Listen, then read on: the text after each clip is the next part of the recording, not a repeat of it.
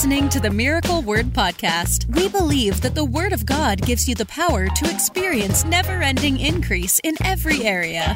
If you're ready for revelation that will take you to the next level, you're in the right place. Here's your host, evangelist, author, and founder of Miracle Word University, Ted Shuttlesworth Jr. Talking about angelic assistance. Um, what do angels actually do? You know, I'm sure that people have wondered that. You know, we know uh, that God uh, is on the throne. We know Christ is seated at the right hand of the Father.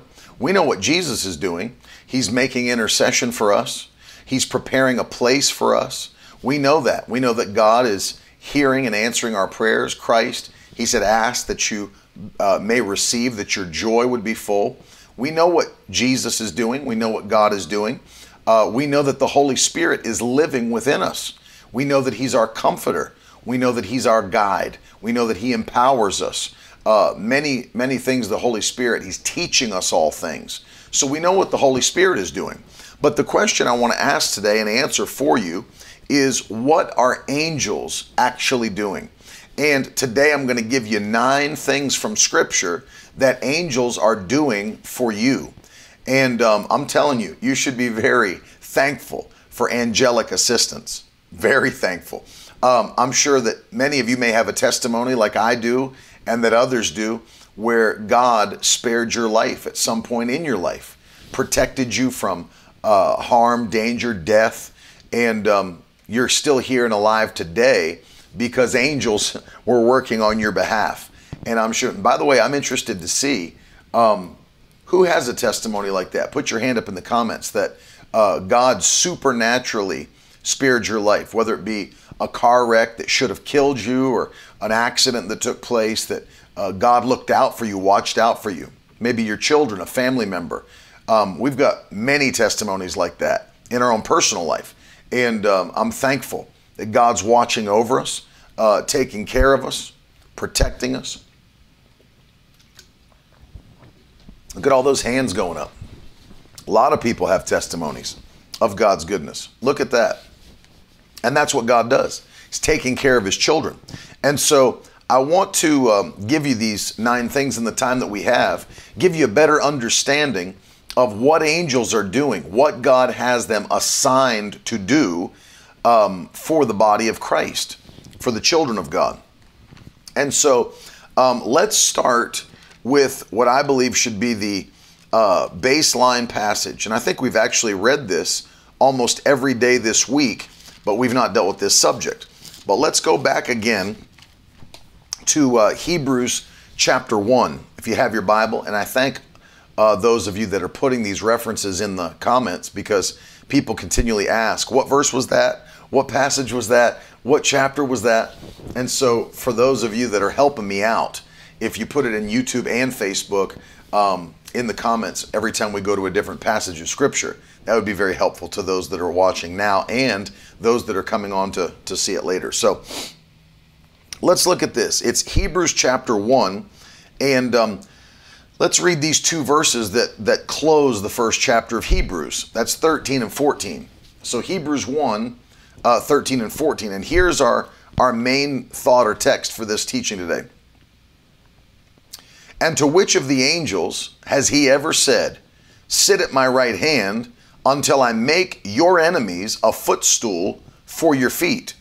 Verse 14 Are they not all ministering spirits sent out to serve for the sake of those who are to inherit salvation? So notice this uh, regarding angels, notice what the Bible says about them. Are they not all ministering spirits? So, the first thing I want you to put in the comments today before we get into the nine is number one, and don't put number one because people will confuse and think that we've already started in the nine. But I want you to write this in the comments. Angels are ministering spirits. Write that in. Angels are ministering spirits that are sent out. What are they doing? They're serving for the sake of those who are to inherit salvation. Well, if you've inherited salvation, then they're working on your behalf. They're working on your behalf. And they are ministering spirits.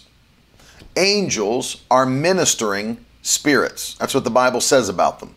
And so we're going to get into this and we'll go through the scripture and see nine things that they're doing uh, for you or on your behalf since they are ministering spirits uh, for those that have inherited. You have an inheritance in salvation. And so, what are these angels doing? Well, let's get into the list. Number one, the first thing I want you to see that we can see that they do in Scripture is that angels help to strengthen your purpose. They did for Jesus. They did for Jesus. Matthew chapter 4. I want you to go there with me. Number one, angels help to strengthen your purpose. Matthew chapter 4. Let me read you verses 10 and 11. Matthew chapter 4, verses 10 and 11.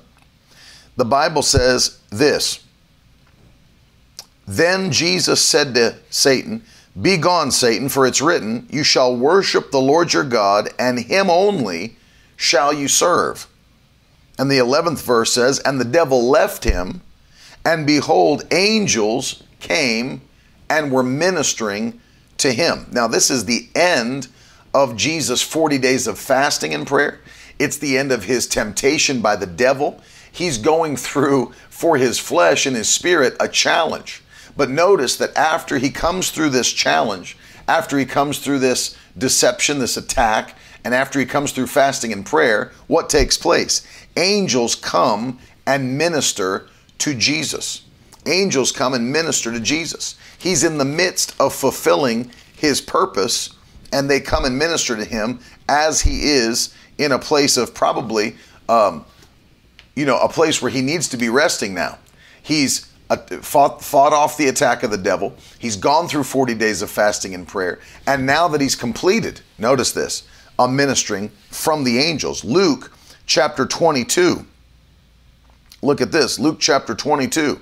This is in the midst uh, of the garden right before Jesus' crucifixion.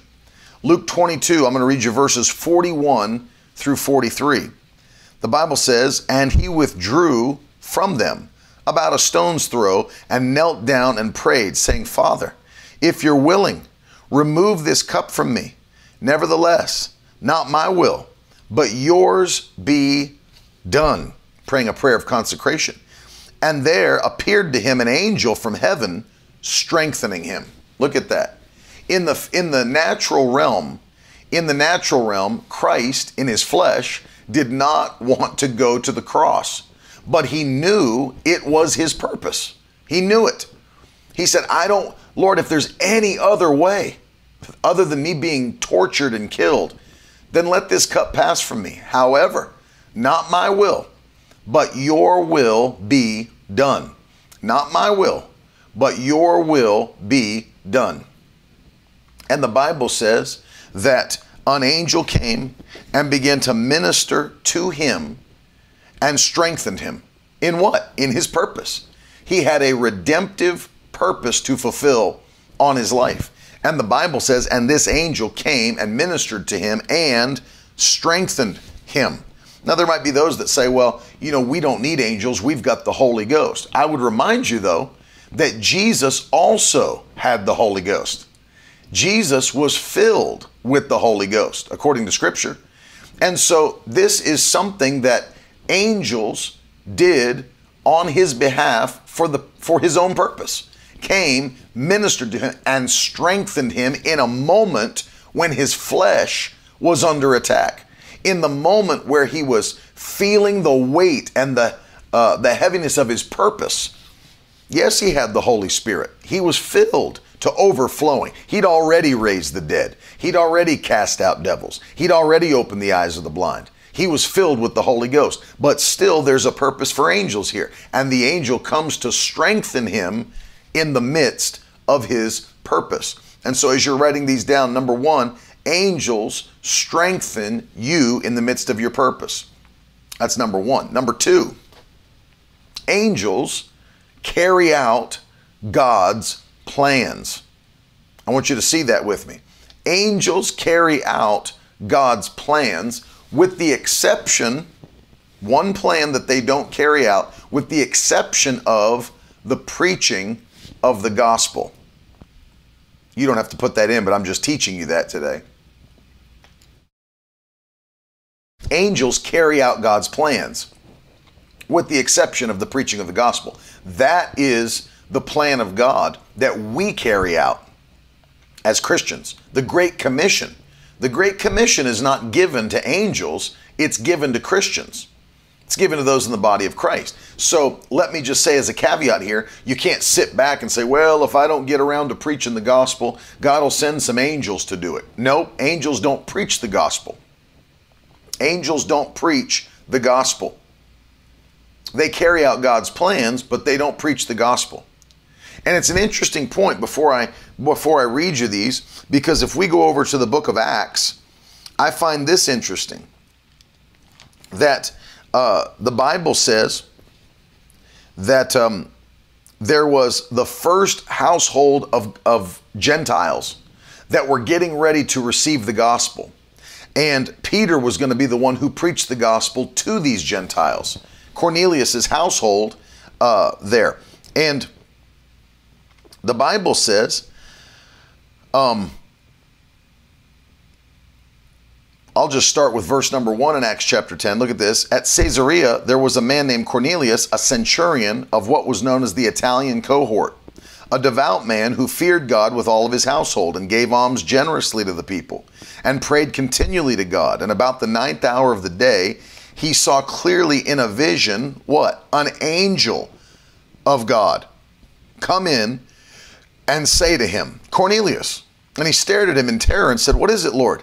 And he said to him, Your prayers and your alms have ascended as a memorial before God. And now send men to Joppa and bring one, Simon, who is called Peter. He's lodging with one Simon, a tanner, whose house is by the sea. And when the angel had spoken and departed, they called their servants and sent them to get Peter. You know, what was the point? Well, at the same time, God is giving Peter a vision, right? The sheet that lowers down from heaven filled with unclean animals. And God says, kill and eat. And Peter says, never, Lord, I won't eat anything unclean. What does God say? Don't call unclean what I have cleansed. And it wasn't just about these animals, he was making a point because Peter was going to preach to the Gentiles, the, those that others called unclean. God was saying, no, no, I want them to have the gospel too. I want them to come into the kingdom as well. This is why Peter remarks in Acts 10:34 after Cornelius and his whole household get saved and filled with the Holy Ghost, Peter realizes he says, "Oh, now I can see that God is no respecter of persons." So here's the question I would ask you in regards to this story. Cornelius encountered an angel and he needed to be saved and so did his household. So here's the question why didn't the angel just preach the gospel to Cornelius in his house? He was already there. He knew the gospel. Why did the angel not just preach the gospel to Cornelius and his household? Because angels don't preach the gospel. He told him where to go to get the gospel, but he didn't preach the gospel to him. Because although angels carry out God's plans, they don't preach the gospel. So we can't sit back and say, well, if I don't get around to it, you know, God will send an angel and the angel preach. I've heard people say that. Well, there's places in the world that, you know, uh, men were not able to get to with the gospel message, but I'm sure God send an angel to preach to them. No, angels don't preach the gospel to people. They carry out God's plans, but Christians preach the gospel. I want you to go with me and see this Psalm 103. Psalm 103, and I'm going to read you verses 20 and 21. Psalm 103, verses 20 and 21. Listen to this. Bless the Lord, O you his angels, you mighty ones who do his word, obeying the voice of his word. Bless the Lord, all his hosts his ministers who do his will. You see that describing angels. Bless the Lord, you angels, mighty ones who do his word, obeying the voice of his word. Bless the Lord, his hosts, ministers who do his will. Who do his will. So you can clearly see angels are listening for the word of God and they're obeying the plan of God. Listen to Psalm 35 27.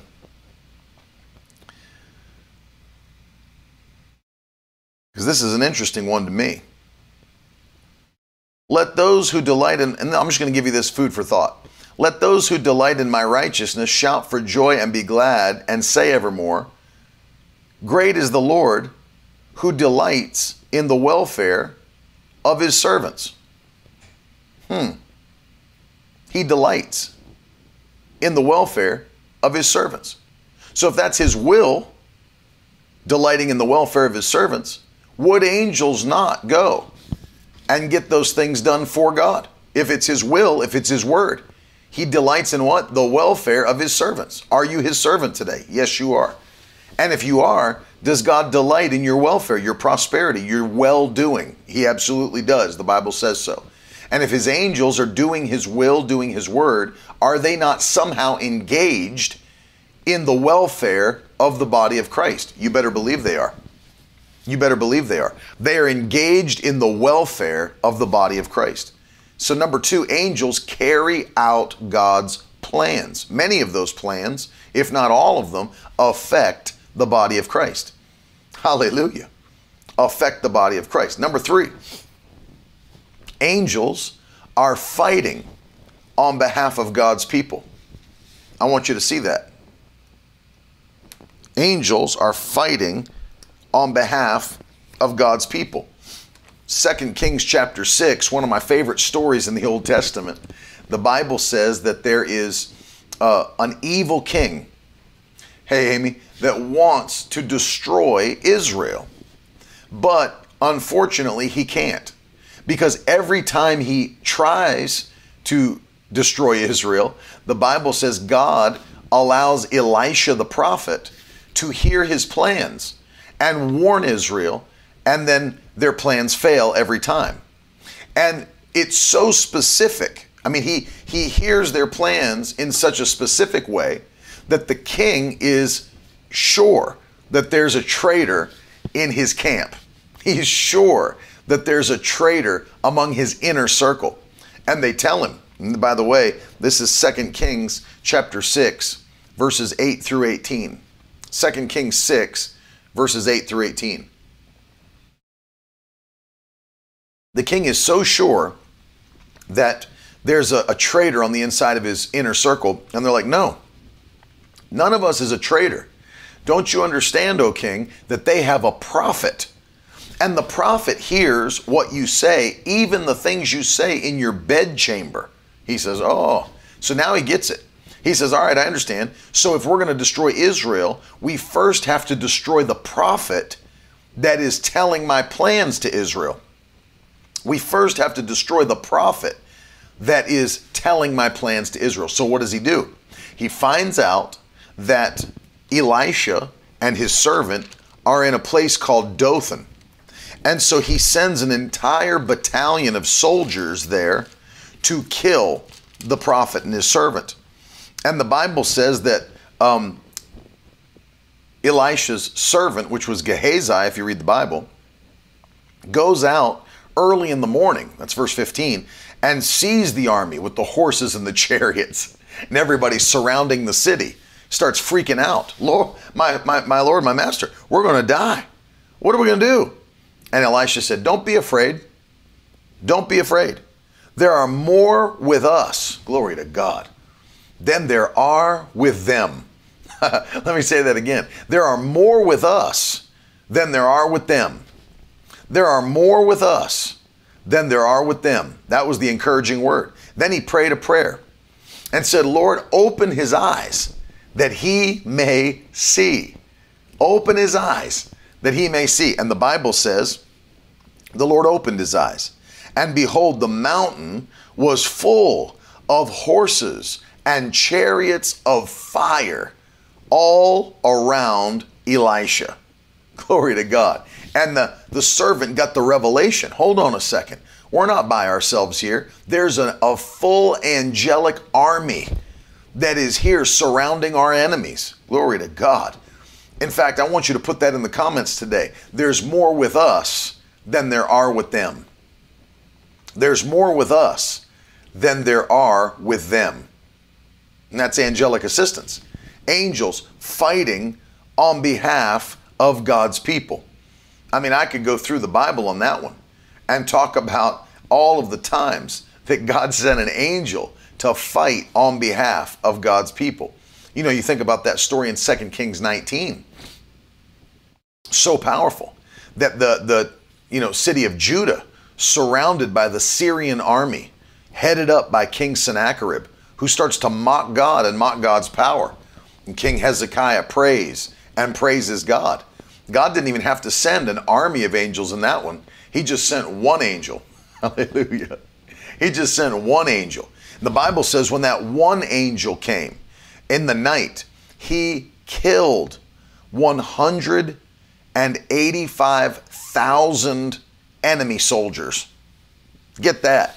One angel in the night killed 185,000 enemy soldiers. And they woke up the next morning, God's people looked out, and all they saw was corpses. They saw corpses all over the ground. 2 Kings 19. Why? Because God sent one angel to fight their battles. And so, number three, angels are fighting on behalf of God's people. Glory to God. It's not just something that we see. Katerina, good to have you. This is not just something we see in the Old Testament. We saw angelic assistance all through the New Testament, that God sent angels for his people.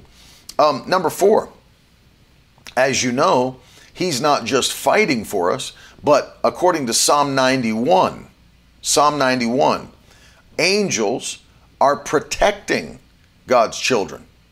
That's number four. Angels are protecting God's children. Get that. Put it in the comments, put it in your notes. Number four, angels protect us. Angels protect us. Bible says so. And we can see it. I mean, it's not just that the Bible says so, but it's also uh, something we can see happening in the Old Testament and the New Testament. Old Testament and the New Testament. You know, Peter, most likely the Apostle Peter, was going to be executed as a, a political PR move to please the Jews even further. That was the whole plan that um, which which I'll talk about later, but you know, the whole plan was they killed a Christian the day before. Let's get a more prominent Christian. Let's get Peter. But what happened? An angel came in the night. An angel came in the night and did what? Protected him. Protected him so that he didn't die. Angels protect God's people. The angel of the Lord protects God's people. So, I mean, we read this in Psalm 91, verse 11 For he will command his angels concerning you to guard you in all your ways. On their hands they will bear you up, lest you strike your foot against a stone. So he will command his angels concerning you. What will they do? To guard you in all of your ways. So angels have been commanded by God to guard his people. Amen. Um, Tamika said, I heard two pastors say, thank your angels for your thank you, angels, for your help. Is that okay to do, Pastor Ted? Um, I really don't direct any of my prayers or thanksgiving toward angels. My prayers and my thanksgiving are directed to God, to Christ. And so I personally, I don't, um, you know, I don't see uh, Christians in the I don't see Christians in the New Testament uh, doing that. I don't see uh, followers of God in the Old Testament doing that. And so I don't really, I wouldn't direct necessarily my thanksgiving. Why do I say that? Because the reason I say that is because in the, uh, whether it's the Old or the New um, Testament, you, st- you see that God is a jealous God. He doesn't share his thanksgiving. He doesn't share his praise. He doesn't share his worship. And uh, that's why anytime you see somebody in the Old or New Testament, uh, if they mistakenly bow down to worship an angel, what would the angel say? Get up, don't worship us, worship only God. Don't worship us, worship only God. Don't worship that. Why? Because angels are not supposed to receive worship, praise, or thanksgiving. It's not theirs, it belongs to God. And so I would direct your thanksgiving. Why? He's the one directing the angels. He's the one directing the angels. And so I would not, by any means, um, give any of my worship praise. That's the way, in my opinion, that's the way that I know when I read about the story of Joshua, when he encounters the commander of the Lord's army in the book of Joshua. When he encounters the commander of the Lord's army, and he says, Are you with us or are you against us? And he said, Neither, but I have come. And he's standing there, and then Joshua recognizes what's going on, and he bows down low to worship him. Notice that individual does not reject his worship. That individual does not reject his praise or his thanks. It doesn't at all, which shows you it was a uh, an appearance of Christ in the Old Testament. He received the worship. He received the praise. It was not just an angel, it was the commander of the Lord's armies. That's Jesus. Jesus is the commander of the Lord's armies. And so, um, I would say to that question, no, I would not direct my thanksgiving or praise to angels, but I would thank God for sending angels to protect me. I would thank Jesus for sending ministering spirits to do what they are called to do and what they are assigned to do because they are protecting God's children. Number five, let me give you this. I hope that's making sense. I mean, I say that, uh, ho- hopefully that makes more sense to you, Tamika, um, now that I've explained it. Um, you know, I know this stuff's not taught a lot, uh, properly anyway, and I know it's not taught in churches. So, um, it's good to understand it because you can, let me tell you, you can get into uh, some weird stuff when it comes to angels, demons, uh, spiritual warfare, deliverance. We're seeing it all over TikTok and YouTube and Facebook. You can get in some weird stuff pretty quickly uh, when you're talking about supernatural beings and spiritual warfare and all of that. But it helps to understand what the Bible says about it, obviously. Um, number five, um, this was an Old Testament. This was more of an Old Testament uh, purpose of angels, but they delivered messages from God, which really um, is not needed in the New Testament, and I'll talk about that too. But number five, in the Old Testament, angels were used as messengers to deliver those messages from God to his people. Angels delivered messages from God to his people. And here, um, you know, you can look through the Old Testament, you know that's true, uh, that an angel would come with a message from God. Um, but as you know, as we move to the New Testament, why, why would angels not do that anymore? Um, except for a few rare cases in the New Testament. Why? The, one of the reasons is because in the New Testament, uh, Christians are filled with the Holy Spirit which means the Lord can speak to us directly, can speak to us directly, does not need an angel to speak to us. And I think that's where some people get into problems because you know they're they're waiting, they're asking God, send an angel to speak to me. I want to see angels. I want angels to speak to me. You've got the Holy Spirit who's living on the inside of you. You don't need angels to speak to you. You've got the Holy Ghost who lives in you and he speaks to you. He speaks to you teaches you all things, leads you and guides you into all truth. He's your comforter. Amen. So you don't need angels in the New Testament to speak to you. And in these few rare occurrences that we do see angels giving messages, or where are some of those examples? Well, what about after Jesus was resurrected? Right? Nobody was filled with the Holy Ghost yet.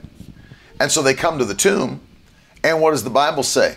There's an angel that's there. Why, why are you looking for the living among the dead? He's not here, he's risen. Well, that's a message that Christ is alive. But there was no Holy Ghost infilling them yet, and so the angel gave them the message. How about when Jesus ascended into heaven? Men of Galilee, why do you stand here gazing into heaven? That's a message from an angel. This same Jesus that you go, saw go is coming back again in like manner. Message from an angel. What about the one I just read you in Acts chapter 10? Cornelius not only was not saved, he wasn't filled with the Holy Ghost. And so he needed an angel to give him a message about where to find Peter. Right? And so there were some rare exceptions in the New Testament uh, before the day of Pentecost and after just a few after the day of Pentecost where angels delivered a message. But for believers, we rely on the Holy Spirit.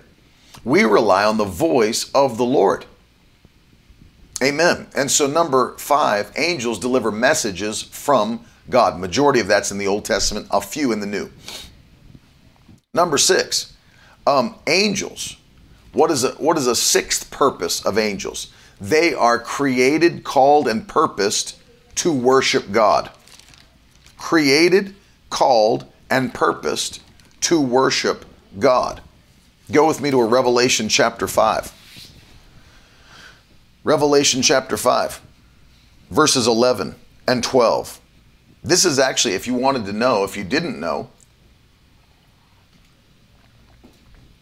this is the passage of scripture we used to develop our confession for Miracle Word Kids. The posters that we made for your kids' walls and what we say every night before bed, we took it from this passage, Revelation 5, verses 11 and 12. The Bible says, Then I looked, and I heard around the throne and the living creatures and the elders the voice of many angels, numbering myriads of myriads and thousands of thousands, saying with a loud voice. Now, here's what the angels were saying Worthy is the Lamb who was slain to receive power and wealth and wisdom and might and honor and glory and blessing. Notice that. What are they doing? Keep on going, verse 13. And I heard every creature in heaven and on earth and under the sea, and all of them saying, To him who sits on the throne and the Lamb, uh, be, bl- be blessing and honor and glory and might forever and ever. And all four living creatures said, Amen. And the elders fell down and worshiped. Notice what's happening here. All of their worship is being directed toward the Lamb of God, Jesus Christ. Angels are created to worship God. Angels are created to ascribe unto him glory, honor, blessing. And there's angels literally that are just circling the throne, just nonstop, worshiping the Most High God, the only true and living God. And their purpose is to worship God. And there's a certain, think about how powerful this is. There's a certain group of angels that that is literally all they do. They don't do anything else. They are set aside for the purpose of worshiping God. I mean, God has a host of angels in heaven. He's got ministering spirits. They're uh, what the Bible calls them heaven's armies. So he's got angels that he can send to fight, angels that are sent to protect, angels that are there worshiping him.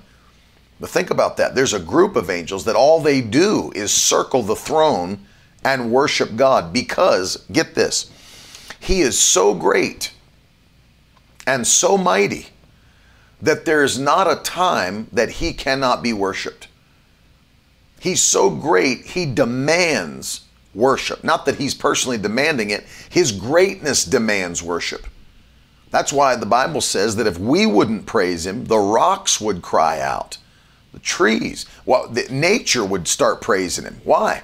Because he's so great that his greatness demands worship. His greatness demands praise.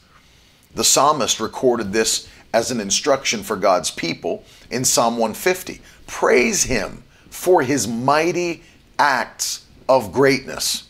Glory to God. Praise Him for His mighty acts of greatness. He's great and greatly to be praised. There's nobody like our God. There's no other God. He's high and lifted up. There's nobody around him, nobody above him, nobody beside him, nobody nobody's on his level.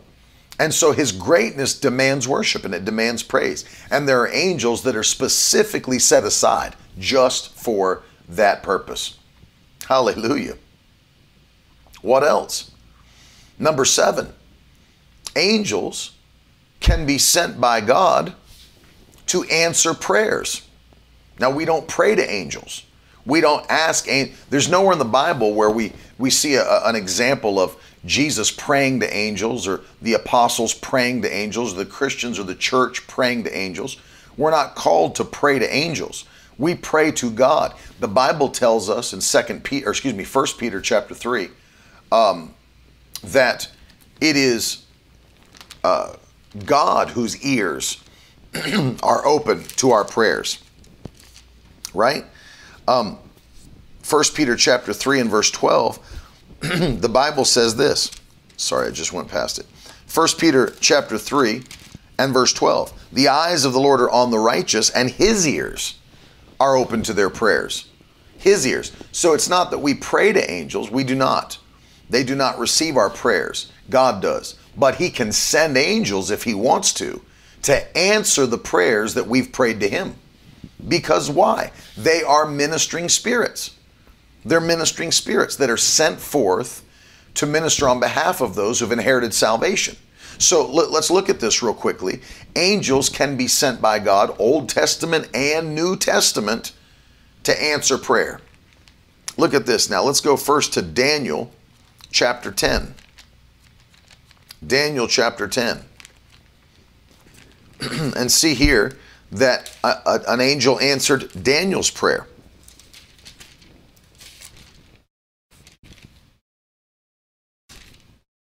Daniel chapter 10, and uh, let's look at verse number 12. Daniel 10 12.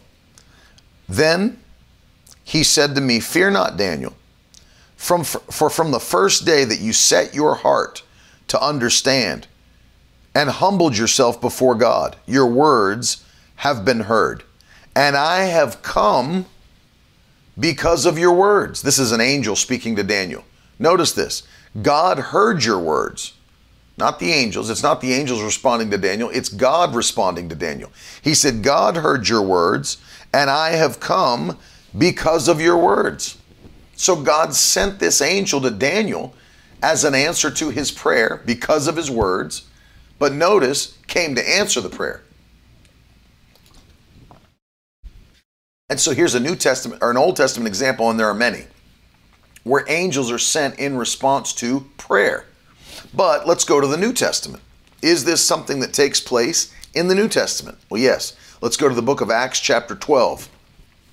Acts, chapter 12. Let me show you something here, powerful story uh, that you, I'm sure, know. uh, Peter, now look at, let's start with verse 5. Acts 12, 5. This is New Testament context here. Angels answering prayers in the New Testament. Acts chapter 12 and verse 5. So Peter was kept in prison, but earnest prayer for him was made to God by the church. So Peter's arrested, Peter's in prison, and now the church starts praying. And the church starts praying for Peter. Verse 6 Now, when Herod was about to bring him out on that very night, Peter was sleeping between two soldiers, bound with two chains, and sentries before the door were guarding the prison. And behold, an angel of the Lord stood next to him, and a light shone in the cell. He struck Peter on the side and woke him, saying, Get up quickly. Chains fell off his hands, and the angel said to him, Dress yourself, put on your sandals. And he did. He said, Follow me, wrap your cloak around you, follow me. And he went out and followed him, and did not know what was being done by the angel was real, thought it was a dream or a vision. And when they passed the first and second guard, they came to the iron gate leading into the city, and it opened for them of its own accord. And they went out and went along one street. And immediately, the angel left him. And Peter uh, came to himself. He said, I'm sure the Lord has sent an angel to rescue me from the hand of Herod and the Jewish and, and uh, all that the Jewish people were expecting. Goes back to the church where they're praying in the house. They don't even believe it's him. Seriously, it's probably Peter's angel. No, it's Peter. Because your prayers, God answered them by sending an angel to set Peter free from captivity. And so here's a, another uh, example where angels are sent. In this case, one angel sent to answer prayers that were being prayed. Maybe you were praying uh, for your children. Maybe you've been praying for your family members, your loved ones, and God sent angels to protect them and watch out for them. I know that's happened in my life. If you ever heard the story of when I was in uh, Bible school and um, working that overnight shift, and earlier in the day, my father had had a vision of me getting into a car accident and began to pray immediately. He began to pray, ask God to protect me. And then uh, that night, I did fall asleep at the wheel and went off through two lanes of oncoming traffic, through a restaurant parking lot, over parking things and into a warehouse. I mean, could if I'd have hit anything, didn't even have a seatbelt on, I'd have been dead. Wouldn't be here teaching you today. But my father prayed and God answered the prayer. I believe God sent angels to protect me, to watch over me. I never hit one oncoming car. I never hit one pedestrian. I didn't hit one parked car. Didn't hit a telephone pole. Didn't hit a, a building, a wall. Didn't hit anything. In fact, I woke up with not a scratch on me. Shaken, but not a scratch on me. Why? I was protected. My belief God sent angels to protect me after my father prayed and asked the Lord to uh, watch over me when he saw what was getting ready to happen by the Spirit. And so angels can answer prayers that are prayed by Christians. And we see it in, in the uh, in the Word of God. Now, here's here's two two more I want to give you before we pray. Number one, angels can carry out God's judgment. Angels can carry out God's judgment. On on the wicked. And I want you to see it. Put it in the comments. Number 8, angels carry out God's judgment.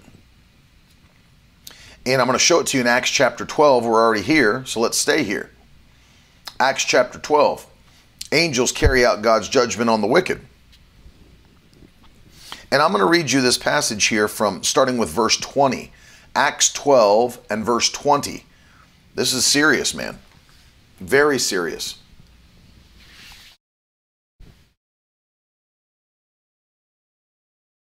Um, God has authority. This is a question came in from uh, Aaron. She said, "Does God need the prayers of the saints in order to release angels?"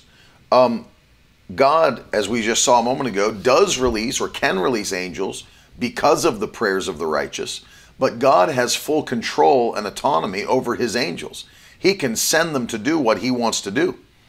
He can send them to do what he wants to do. God has a prophetic plan in the earth that's already at work. And it's going to come to pass no matter what people whether people like it or not. It's going to come to pass. You can't stop God's prophetic plan. You can't. No devil can stop it, no demon, no antichrist person, nor can a lackadaisical church stop God's prophetic plan. It will come to pass no matter what. So God has autonomy, God has full rule over his angels, and he can do as he pleases with his own angels. But God does answer our prayers at the same time. So Acts chapter 12, uh, verse 20. Now, Herod was angry with the people of Tyre and Sidon, and they came to him with one accord.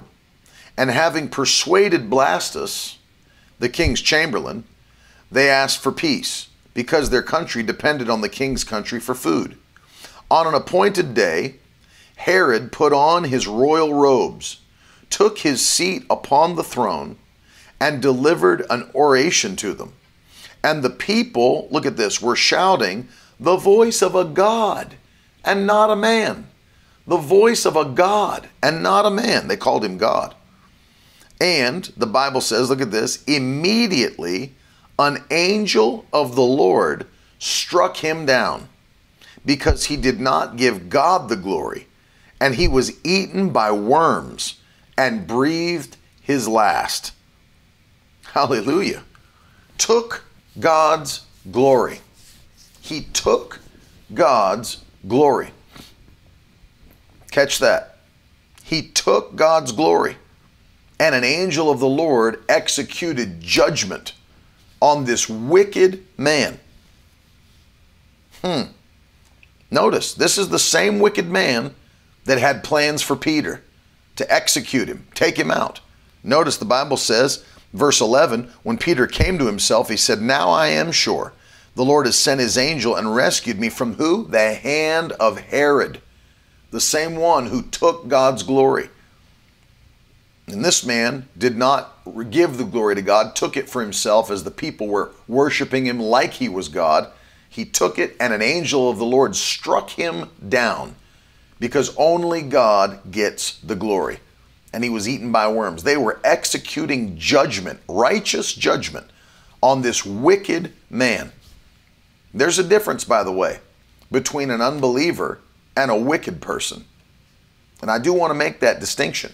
There is a difference between an unbeliever and a wicked person. Probably the easiest place to see this um, example in the New Testament is the very next chapter of Acts chapter 13, because Paul begins to preach to uh, Sergius Paulus, who's the governor, who needs Jesus. He needs the gospel. He wants to hear the gospel.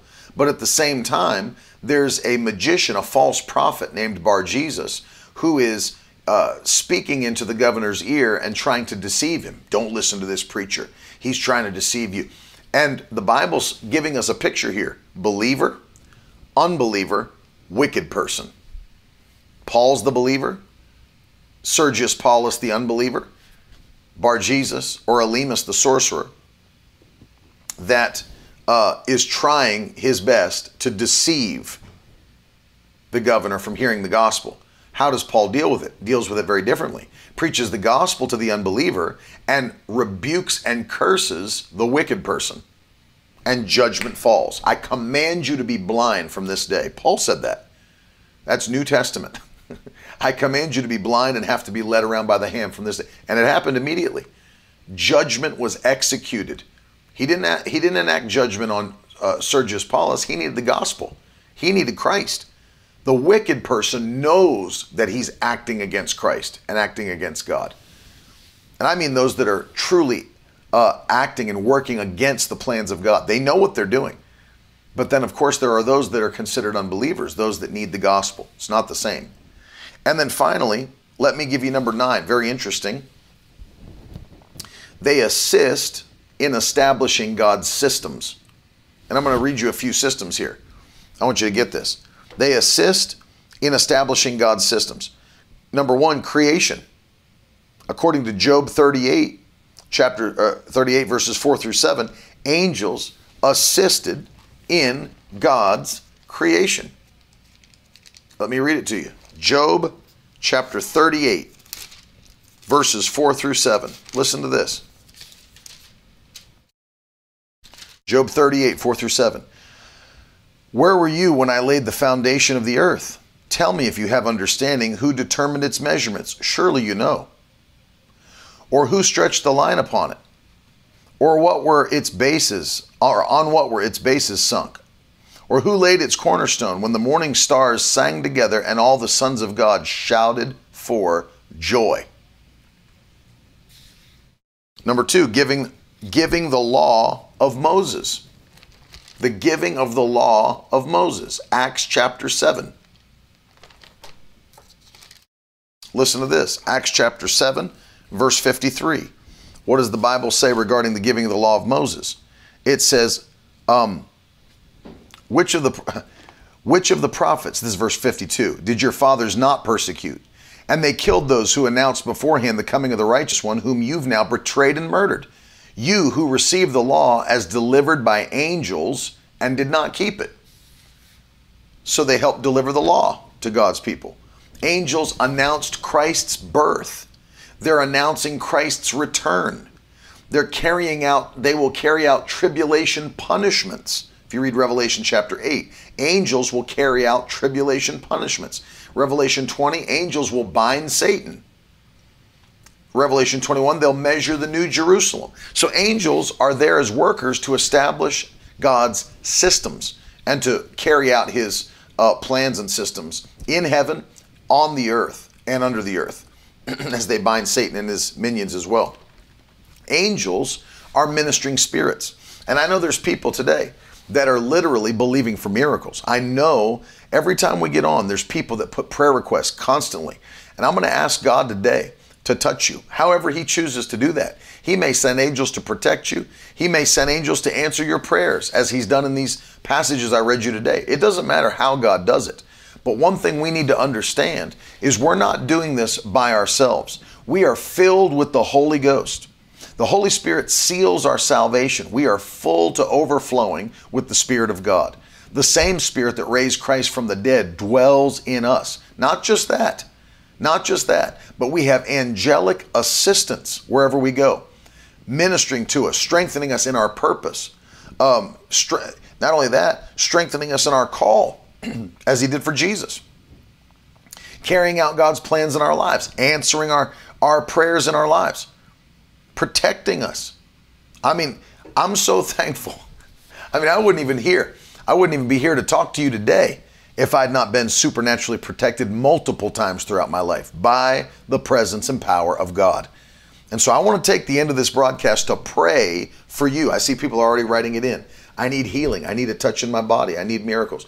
I want to pray that God would touch you today and that however He chooses to do it, He may send angelic assistance. The Holy Ghost may touch you right now. Jesus laying His hand upon you. However, God does it, we'll receive answers to our prayers. We are not going to finish this year in weakness. We're not going to finish this year in defeat. We're not going to finish this year in a decrease or in diminishing. We're going to finish this year as we've been declaring in divine possession. We'll have what we've never had. We'll do what we've never done. We'll go where we've never gone. In Jesus' mighty name. And so, Father, I pray for your precious people today. Lord, for those that are writing in with prayer requests, those that are believing you for a touch from heaven, I pray that today would be their day. I ask you to open up heaven over their house. I pray, Lord, that you would touch them by your mighty right hand. Lord, if they need a healing in their body, let that healing virtue come. The mighty power of the Holy Spirit that raised Jesus from the dead, resurrection power, touch their body today, we ask you, Lord, and take all the glory for what you do in their lives. In Jesus' mighty name. Lord, I ask you as well. by the power of your Spirit to not only protect them, but protect their children and their grandchildren from harm and danger. I pray that you'd watch over them by your power. I thank you that a hedge of protection is going around your people. No evil will come near their dwelling place. Let God arise and every enemy be scattered from their homes, from their minds, their bodies, their families, in Jesus' mighty name. We thank you for perfect peace. Lord, we ask you this year for household salvation. Let our loved ones come into the kingdom of God. Let our friends and family members come into the kingdom of God in the mighty name of Jesus. We thank you for that. We give you praise and glory for what you're doing in Jesus' mighty name. Let, let families be restored. I pray in Jesus' name. Relationships that have broken apart, where there's strife, where there's stress, where there's uh, there are problems. It seems like obstacles, no peace, just constant fighting, bickering. Lord, restore relationships. Bring husbands and wives back together. Bring children back to their parents, grandchildren back into the kingdom. Let this be a year that we lift our hands and declare, As for me and my house, we serve the Lord in Jesus' name. We thank you for that and we give you praise in Jesus' mighty name. Amen. Amen. Throw some hands up, throw some fire up, and uh, let me know you're standing with me by faith believing God for answered prayer. Amen. We serve the only God, not only the only God that exists, but the only one that can answer prayer. Every other God is false. Every other God is the work of a man, the invention of a man. But our God, He is the only true and living God, the Most High God. And He's not just willing to answer your prayers, He's able to answer your prayers. The Bible says, Now unto Him that is able to do exceeding abundantly and above all that you can ask or think according to the power that works in you. Amen. Amen. On this final day of August, I want to challenge you to sow a seed by faith. Do something that takes faith to do. Whatever that looks like for you. But on this final day of August, get some seed in the ground. You're believing for the best final four months you've ever seen in your life. Start by putting a seed in the ground that will bring back the harvest you're believing for. That's what you need to do. You know, people, people, I know, I know, Bonnie, time is flying. Said last day of August. Wow. Tomorrow we're crossing over into September and we're going to be in the final four months of this year and believing that it's going to be the greatest four months we've ever seen in any year. We're closing this year strong. We're closing this year strong in Jesus' mighty name. And let me tell you, there's people that are believing for big things. They're believing for big things. But let me tell you, it takes a seed. It takes a faith filled seed to see the harvest you're believing for.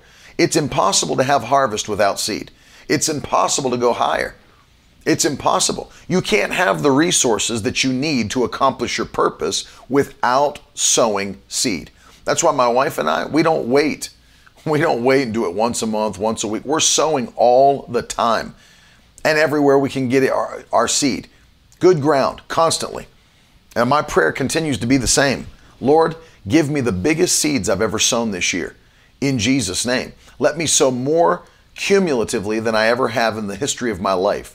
But also, Lord, let me sow the largest one time seeds that I've ever sown in Jesus' mighty name. And let, let that be your prayer because He gives seed to the sower, the Bible says, and He gives bread to the eater. And so, and thank you, Shavanika, for sowing a seed. You can go to miracleword.com and uh, sow your seed there. And let me say, thank you, Chad. For those of you that are sowing, this is the final day that we're offering this uh, from Pastor Mark Hankins, The Bloodline of a Champion, the power of the blood of Jesus. This will bless you. this will bless you. The blood of Jesus, so powerful. And uh, we're going to give this to you as a gift to say thank you for standing with us in the month of August. If you'd like to get it, go to miracleword.com forward slash offer and you can fill out the form. We'll send it to you as soon as we can get it to you. And, um, and we thank you for sowing your seed. On top of that, for those that are sowing $1,000 or more, we're going to include the Net Study Bible with 60,000 translators' notes, which will help you immensely. Immensely. Amen. I believe with you, Heather. I believe God's putting seed in your hand in Jesus' name. I pray God blesses you abundantly, your children, your family. And I say thank you. You know, we're now on television in 180 some nations of the world. We're preaching, people are being saved every single week. We're in Crusades Live, multimedia, feeding the hungry. There's so many things we're doing. So I want to I want to challenge you to partner with this ministry. Go to miracleword.com, click the partner page, and see all that we're doing, and stand with us. And then, of course, we want to see you. Uh, those of you that have signed up, we want to see you, and we're going to continue to do these things. But uh, at the partner banquet coming up, the homecoming, I am so excited for this. I can't even tell you. October 28th and 29th. This is a Friday and a Saturday. We're all coming together. We have over 150 people that are, are going to come and be a part of this. Uh, it's going to be great. And then we're going to share some inside news with you, some very, very exciting things coming up. So we want to see you there. And we're going to we're going to spend more time with with you guys here in the future. And I believe 2023 we're going to see you more than we ever have. Because uh, I want to get together with you, hang out, share the vision, uh, just have dinner, spend time together, and tell about what God's doing in your life, my life, I want to see you. And so we're going to make plans to do that. But I'm looking forward to it. Can't wait to see you guys. I love you very much. Uh, thank you for spending time with me today. Again, we're here in Elizabeth City, North Carolina, under the tent. If you'd like to join us, all the details are at miracleword.com on the schedule page. And so go check it out, get in a car, get here. It's been powerful. And we're here all the way through Sunday night at 7 p.m. Uh, it's it's going to be great. I'll be back with you again tomorrow and uh, a Friday as well. Carolyn's back with you on the podcast today, 2 o'clock p.m. Do not miss it. She's going to be live from Miracle Word Studios in Coral Springs, Florida. Don't miss it. I love you guys. Have a wonderful day, and I'll talk to you soon. Now that's the stuff leaders should be made of.